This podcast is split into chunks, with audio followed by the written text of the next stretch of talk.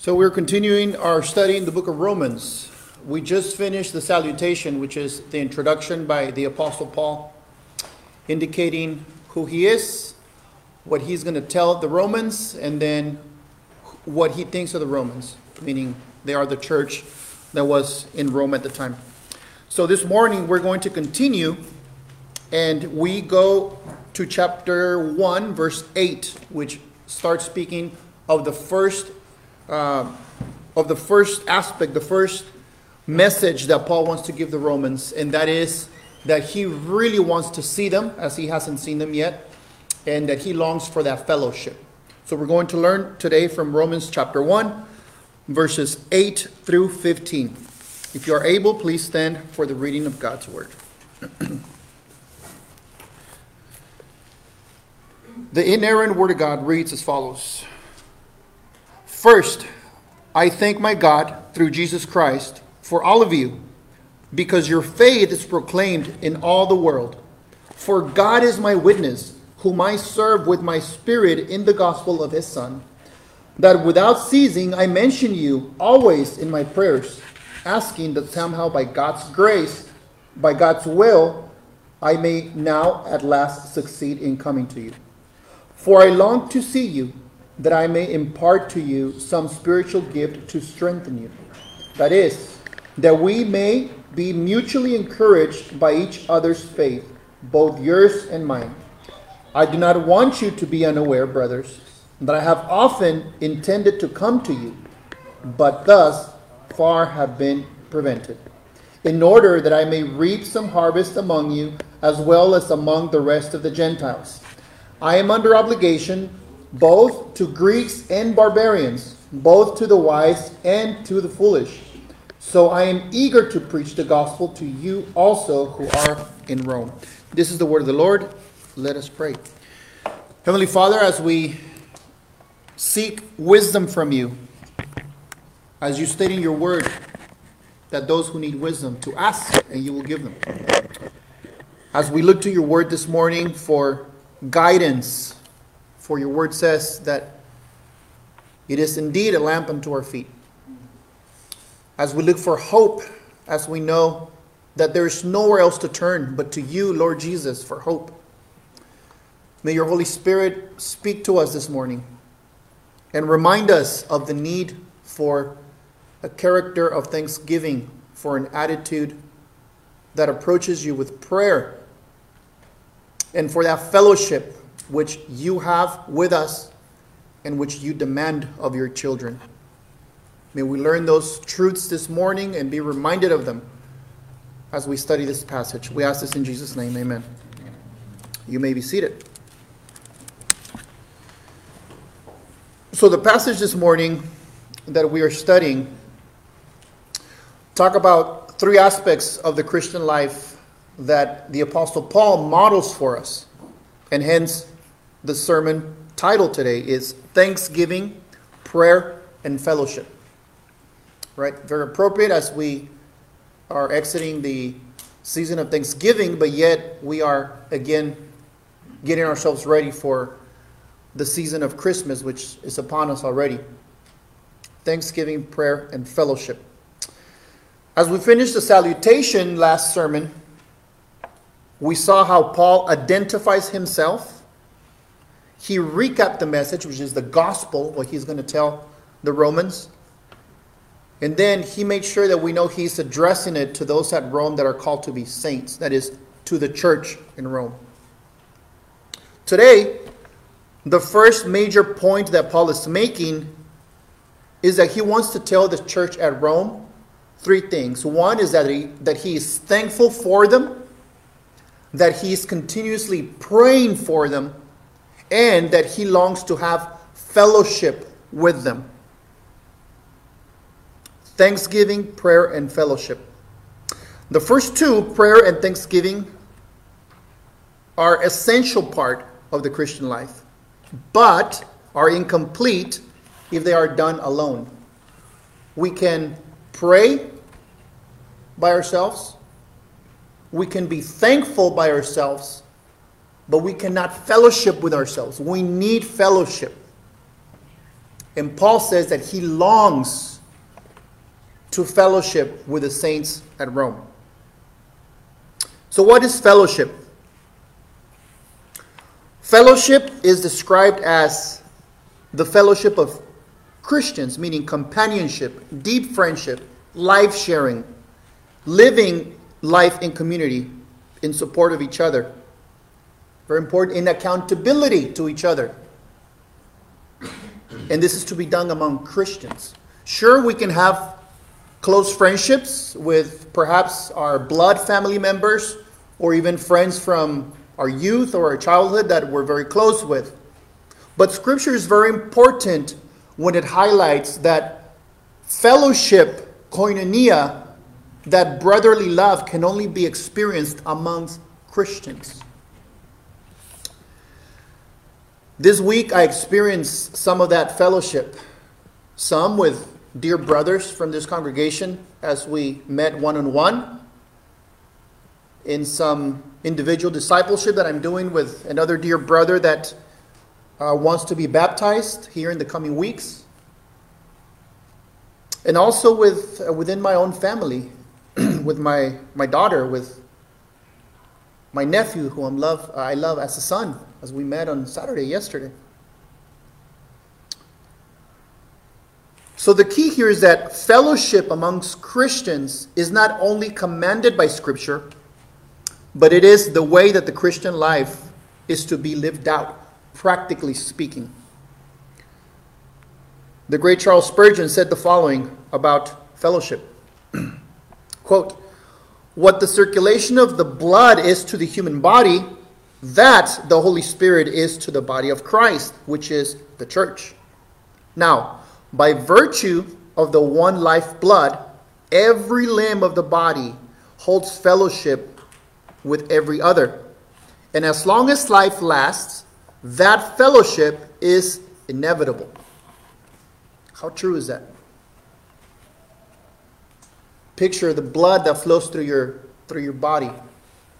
That is essentially like the Holy Spirit circulating in the life of believers so that we are connected to one, to one another and dependent on one another. Both the Old Testament and the New Testament talk about this type of fellowship. Let us take a look at Psalm 55 14. This particular verse in the CSB version is a very good translation there. It says, We used to have close fellowship. we walked with the crowd into the house of God. So even in the Old Testament, we see this concept of fellowship of the people of God, walking into the house of God. The next, one of our favorite verses, Acts 2.42, and they devoted themselves to the apostles' teaching and the fellowship, to the breaking of bread and the prayers. See, basically the aspects that Paul is expounding upon in this first message to the Romans, that's those three things fellowship, prayer, companionship, thanksgiving, and then 1 John 1 7. it says, But if we walk in the light, as he is in the light, we have fellowship with one another. And the blood of Jesus, his son, cleanses us from all sin. Again, if we are children of God, if we walk in the light, then we are going to have this fellowship with one another. So then, as we look at this passage, let us ask ourselves Are you a child of God? Am I a child of God? Are you a Christian? If so, do you know that you have the need and you are called to seek fellowship with other Christians? This includes the commitment to a Christian church, to your local church, as well as living your life surrounded by a community of believers. Let us not forget that. This is the presupposition, this is the assumption that the author of Romans, the Apostle Paul, has in mind as he's writing, as he's teaching them.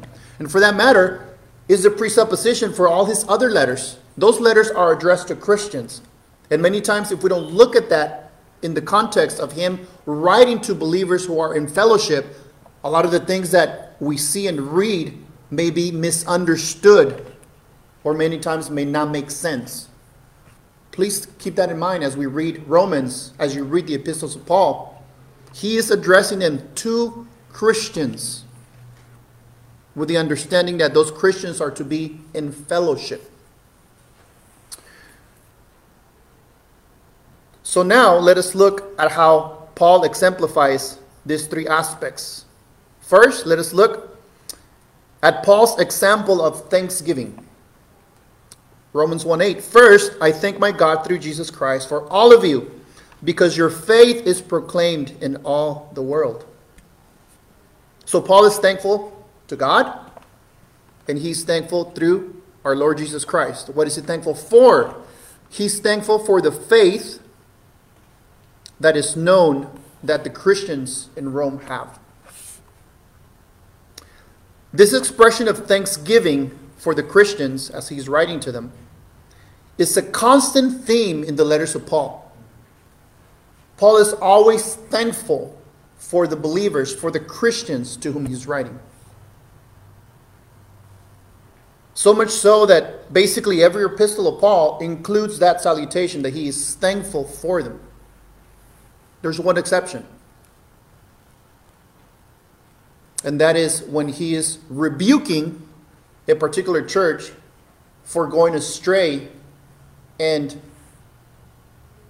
creeping in heretical doctrine that specifically contradicts the true gospel. Immediately he goes to a rebuke. That's the only exception.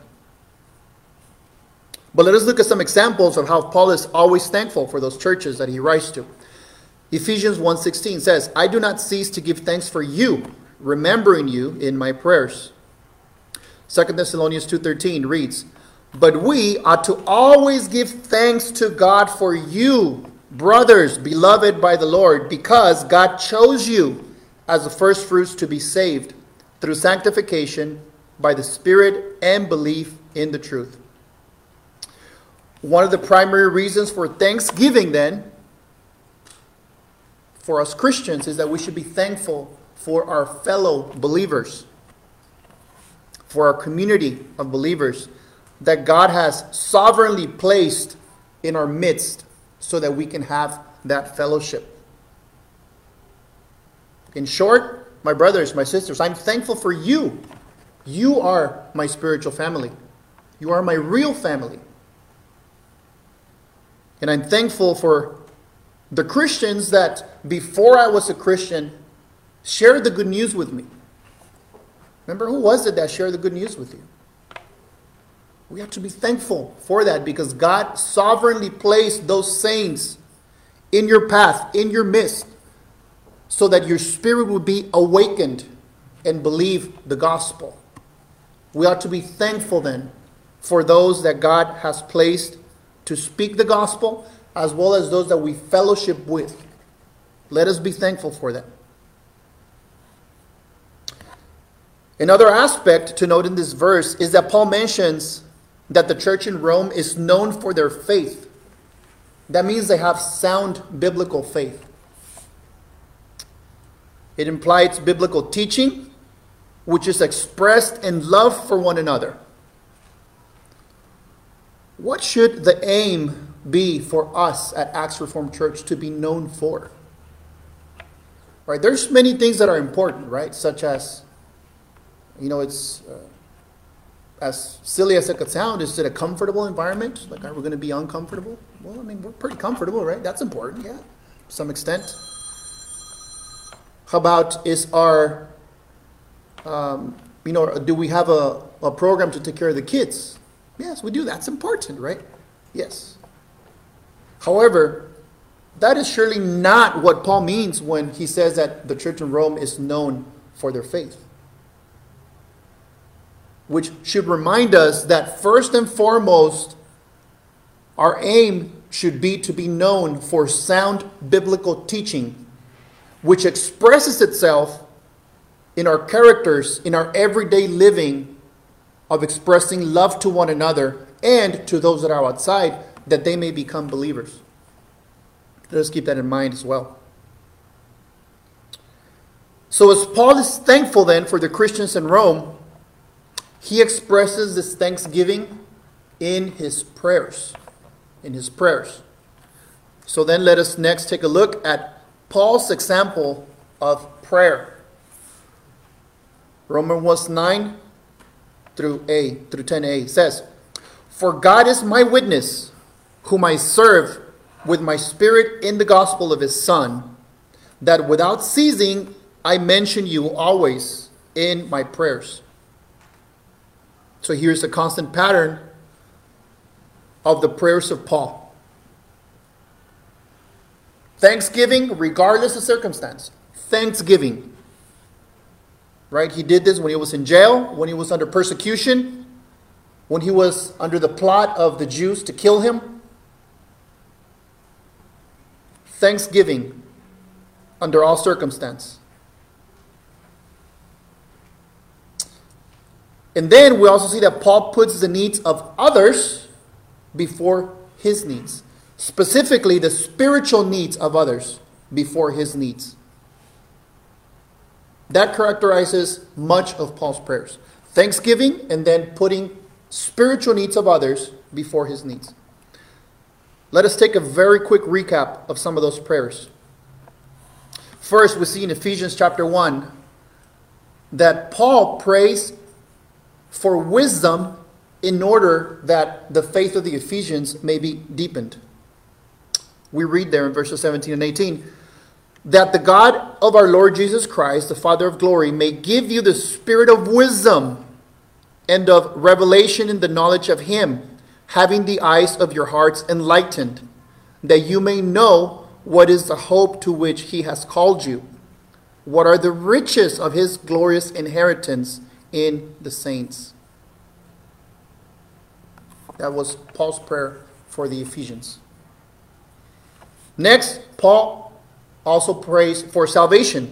Later, we're going to see there, which we'll call it up now, Romans 10, verse 1. It says, Brothers, my heart's desire and prayer to God for them, meaning the Jewish people, is that they may be saved. That they may be saved. Prayer for salvation of people. Also, in the book of Romans, Paul prays for the unity of the believers. Chapter 15, verse 5 says, May the God of endurance and encouragement grant you to live in such harmony with one another, in accord with Christ Jesus. Unity of the believers. A couple more. In Ephesians chapter 3, Paul prays for spiritual strength in order that the Ephesians would experience the love of Christ. Spiritual strength to experience the love of Christ.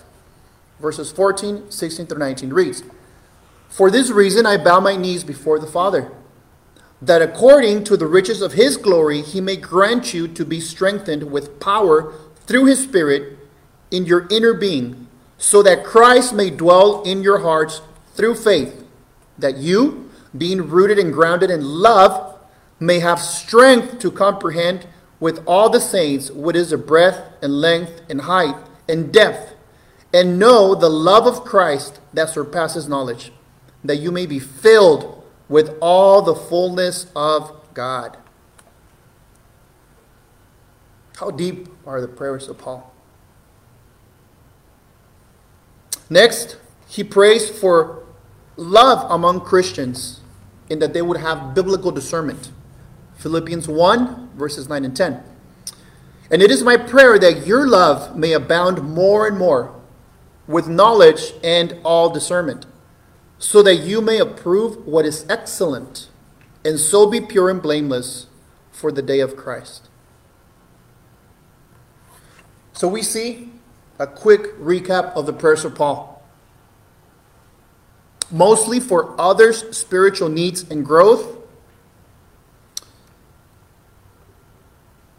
And we have to keep in mind well, what about circumstance? Like, what about those that suffer? What about those that are sick? What are we to do about those types of needs? And what about Paul's prayers for himself? Did he ever ask for prayer for himself? So let's make an observation about that. When Paul is in jail writing to the Ephesians, he does pray and asks them for prayer for him. Let us take a look what he asked for. Ephesians 6, verses 19 and 20. This again in the CSB version. It says, This is Paul speaking. It says, Pray also for me, that the message may be given to me when I open my mouth to make known with boldness the mystery of the gospel. For this I am an ambassador in chains. Pray that I might be bold enough to speak about it as I should. So Paul's in jail. He's telling the people to pray for him. And he says that he would preach and that he would do it so with boldness, because that's what he's called to do. My friends, if I was put in jail and I wrote a letter to you or a text to one of you, if I'm being honest, one of my first requests would be please pray that I'd be able to get out of here. Right? Let's just be honest. And yet, that is not Paul's prayer. Paul's prayer is pray that the Lord will give me the words to speak his gospel and to do it so with boldness.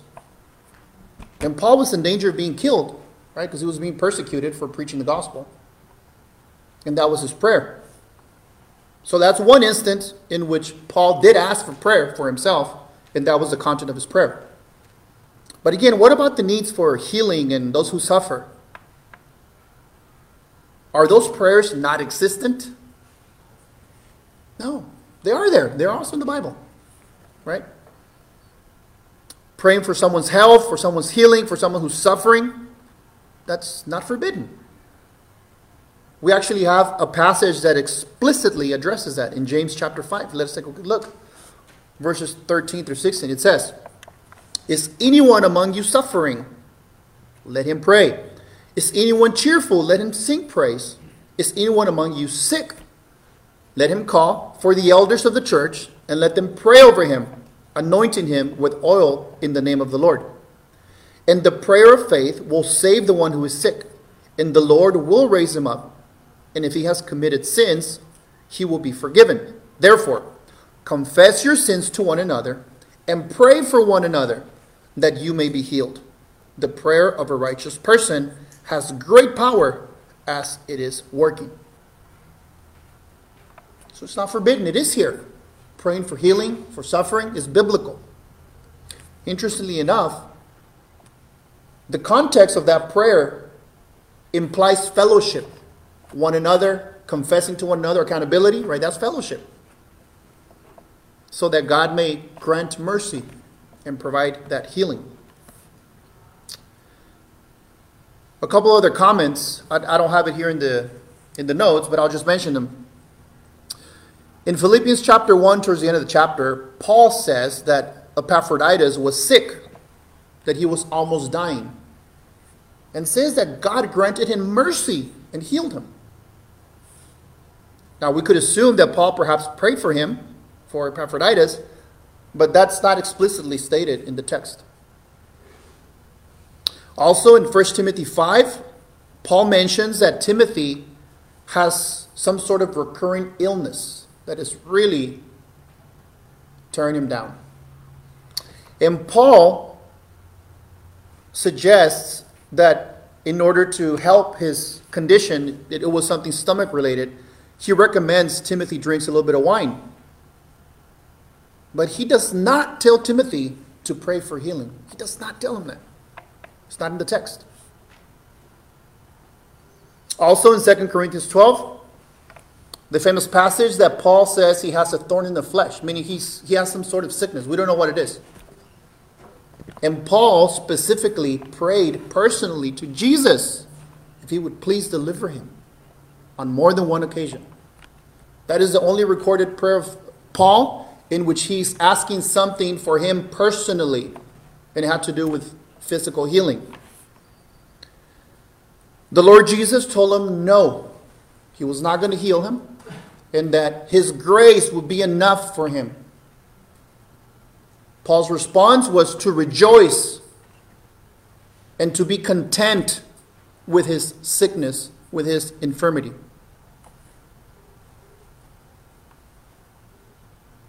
So then, what are we about to do about this? Where Paul's asking us to be thankful, to pray, pray for one another, keep this fellowship together. Many times when people approach us, especially if, if they're not Christians, they ask us if we could pray for them because somebody's sick. What are we to do? To reject them? No. Of course we're going to pray for them. Specifically, as a minister, I'm commanded by James 5 to pray for those who are sick. That God perhaps may grant mercy. So we are to do that. But my friends, when we study the person of Paul, when we study Scripture, all the way from the Old Testament to the New, prayers to change circumstance, prayers for physical healing, for physical needs, are by and large not are by and large not the primary importance. That is hard for us to understand. Because in the here and in the now, one of the most important things in our minds is I don't want to die. I want to be healthy. I want to be healed. Right? I mean, we have some close family members very sick right now in our congregation. We are to pray for them that God may grant mercy, that God may grant healing. But, my brothers, as important as our bodies and physical health may be, the constant message of the Bible is that our body, that this life will pass away. It is going to pass away quick. So we are not to make an idol of our health. We are not to make an idol of the fear that we have for sickness and dying. No. Over and over and over and over, we are told in Scripture that our priority is not to be physically healthy, but to be spiritually ready to meet the Lord. And therefore, we see that spiritual rest is more important than our physical health. Let us keep that in mind. Did Jesus heal many? Yes, he healed multitudes. In his mercy, he did so. But Jesus specifically said that he came to preach the good news. He mentioned that specifically in Luke 4:43. That's what he said. That he needed to go to another town in order to preach the good news because he said, For that purpose I came.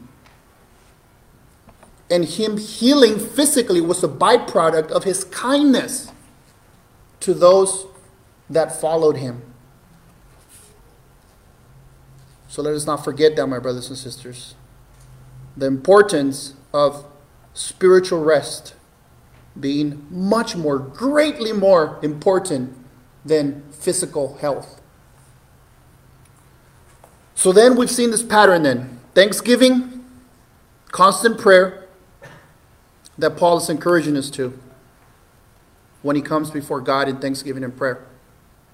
Now, this thanksgiving and prayer, as we already briefly spoke about, is accompanied by the third aspect of today's text, and that is Paul's example of longing for fellowship, longing for that companionship. Romans 1, the second half of verse 10 through the first half of verse 13 reads as follows Asking that somehow, by God's will, I may now at last succeed in coming to you, for I long to see you, that I may impart to you some spiritual gift to strengthen you. That is, that we may be mutually encouraged by each other's faith, for yours and mine. I do not want you to be unaware, brothers, that I have often intended to come to you, but thus far have been prevented. So Paul had not been to Rome. As far as we know, he was not primarily involved with the planting of the church in Rome. Nevertheless, he expresses his desire to come and see them he is trusting in God's sovereignty that he would come and see them, but so far it was prevented. It is clear that Paul had this longing for fellowship with his brethren. So, from that, we can gather that it is not normal for a Christian to be okay without fellowship. It's not normal. As far as Scripture is concerned, it is not possible to be a lone wolf Christian.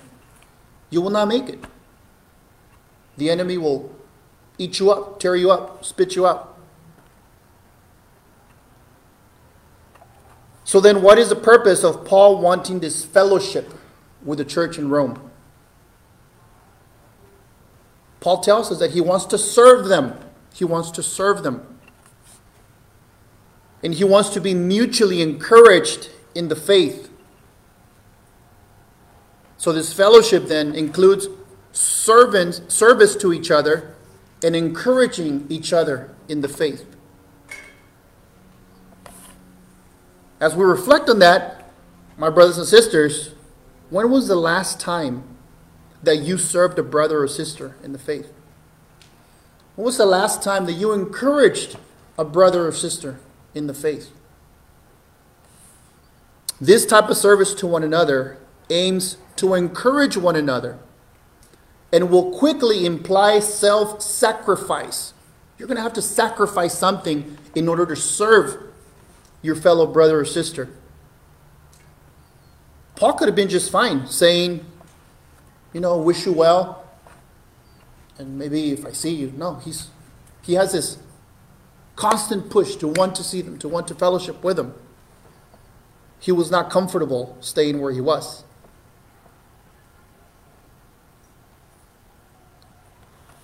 So Paul knew that serving them, visiting them, fellowshipping with them would require some sort of sacrifice. But at the same time, we know that this type of sacrifice and fellowship is what ultimately brings joy, fulfillment, and ultimate glory to God. This fellowship with the saints. What is the alternative if we don't seek this self sacrificing fellowship with other believers? Well, it's basically selfishness, being self serving. And the truth is that we will always come out empty handed if we remain in our natural, selfish ways. Unfulfilled, lacking real joy, and oftentimes even doubting our faith. Right? Because who is there with us to, to fellowship and to bear each other's burdens? Starts bringing all kinds of doubts to our mind. Let me say this specifically to the men. We learn in this passage and from the teaching of Scripture that we as men are not to be passive when it comes to serving others, especially if you're a Christian. So, my fellow brothers, don't be passive in serving others. Foster, cultivate your godly character by serving others. Don't be passive. Look for opportunities to serve, look for opportunities to step up. In doing so, you are setting a model for your home. In doing so, you're setting yourself to be a godly husband or a future godly husband. If you are not seeking these opportunities to serve others, you are not ready to be a husband. And if you're not doing it, being a husband, your household is upside down. Don't be passive in serving others.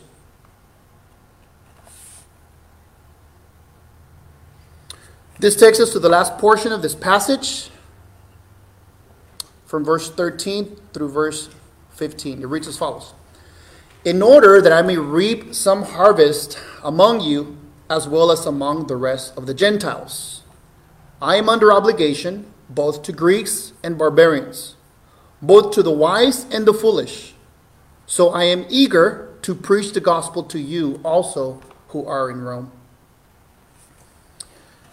The phrasing that Paul uses here that he wants to reap harvest is the New Testament concept of fruit, showing fruit, harvesting that fruit. Refers to the qualities of character as when Paul, when Paul spoke of the fruit of the Spirit in Galatians 5.22. Peace, love, joy, self-control, long-suffering. Like that, that's the type of fruit he's talking about. But it can also mean that he's looking for more converts.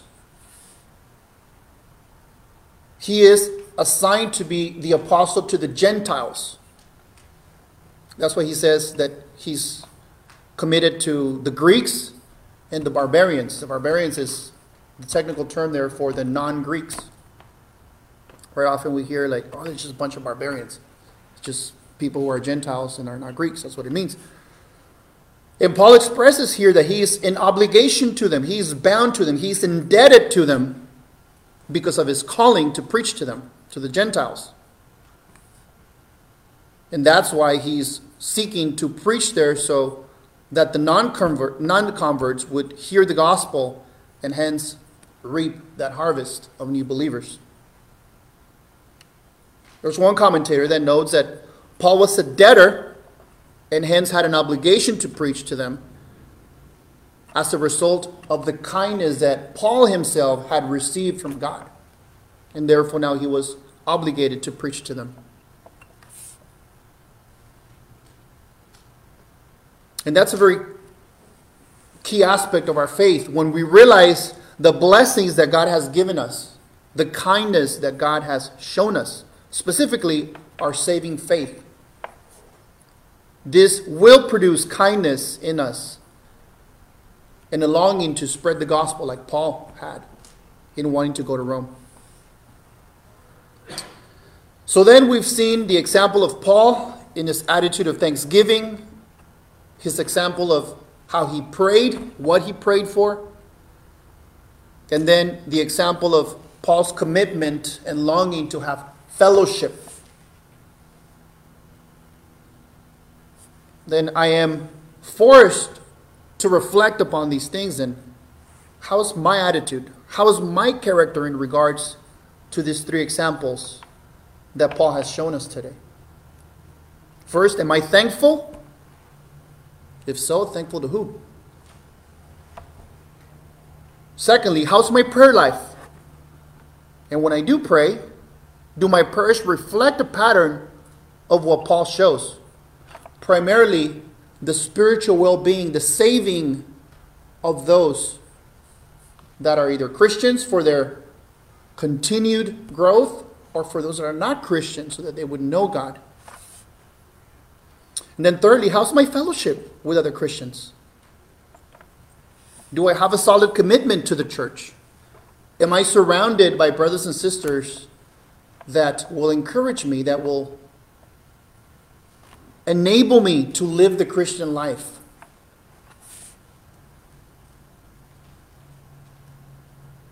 Or are we just kind of floundering around, see if by chance we'll make it? I'll give you the answer now. You will not make it if you isolate. Guaranteed. Many times in our one on ones with men in this church, as I share my burdens with them and they share their burdens with me, I often ask, brother, can you imagine? I mean, it's hard enough being connected to, to a church and fellowshipping. Imagine not being connected to anyone. Where can we turn? It's, it's a done deal. The enemy wins. If we have that mentality of, I don't need to be connected. Now, let me kind of say a warning here. Please be warned that someone can act thankful, someone can pretend to pray sincerely. Someone could even check the box and pretend that they have fellowship. But it is not done genuinely. That's just religiosity. And that is not what we're advocating. This can never be done out of compulsion. Cults do that, Christians don't. We are to cultivate and foster this desire to pray for each other, to love each other, to show kindness to each other, to want companionship with each other. And it cannot be done from compulsion, it cannot be faked. Otherwise, it'll just lead to despair. Paul gives us the key of how this is genuine. Let us go back to Romans 1 the first part of verse 9. It reads, For my God is my witness, whom I serve with my spirit in the gospel of his Son. Paul is doing and longing to do these things, not out of his flesh, but out of his spirit. See that? Paul is in the spirit. And that should be our longing to be in the spirit so that then we can do these things. The only way to be in the spirit is you got to be a Christian, you got to be born again. If you are not born again, these things will be foolishness to you. If today you hear this message and man, this is a bunch of mumbo jumbo, who needs that? My friend, you are not a believer. And your need is to repent and trust Christ. And if you are a believer, may the Holy Spirit tug at your heart and convict you that you are sinning if we're not exemplifying the examples that Paul is giving us. Otherwise, what is the alternative? What does the world say? Does the world offer any type of prayer like devotion to particular causes? You bet. If we don't feel our desire to worship and to connect with God and with the people of God, you'll find it elsewhere, for sure. Such as sports, academic success, financial success, hobbies, music, special interests, political causes, environmental causes, humanitarian causes. Now, are those wrong in and of themselves? No, they're not wrong. Now, many of them could be, especially with the secular movements nowadays. But they will always be evil if that is your primary devotion, if that is what consumes you, and that's where you're filling your fellowship with, if that's where you're filling your devotion to, then for sure it is evil. So let us then keep in mind that the world will be your enemy as you strive to fellowship, as you strive to be thankful, as you strive to pray for one another. The world will offer you a bunch of things that will take that place. Now, each of us, those hurdles, those enemies, if you will, will look different. What is holding you back from fellowship? What is holding you back from genuine prayer? What is holding you back from sharing the burdens with your brothers and sisters? We need to be aware of what those obstacles are. And my friends, if you think you have no obstacles, that means that perhaps you've already been overcome by those obstacles. And instead of those being your enemies, they're actually your friends. Let us be aware. Now, lastly, where does all this point to? My friends, all this points to our need for Christ. That is, for the Word that became flesh and dwelt among us the one who gave us fellowship, the one who prayed for us, the one who reached out to us for that fellowship is Jesus. And He's the one who has done it perfectly.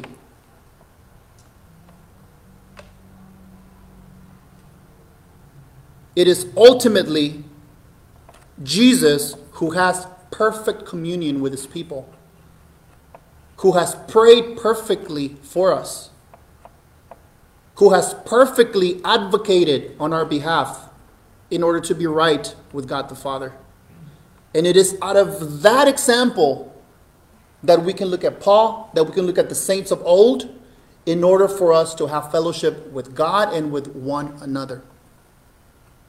May we ask the Lord then to give us that conviction, to serve Him, and then to serve the church, to be thankful, prayerful, to long for fellowship in this church with the right attitude.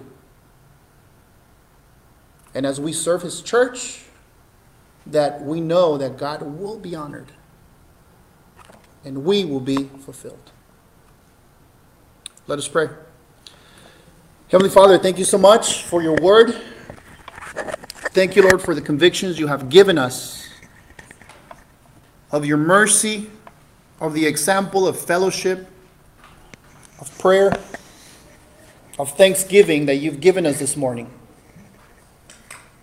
Lord, may we be changed people May we be people of God who are changed by your word each and every time that we study it. Give us humility to receive it and to apply it. By the power of your Holy Spirit and in the name of Jesus Christ. Amen.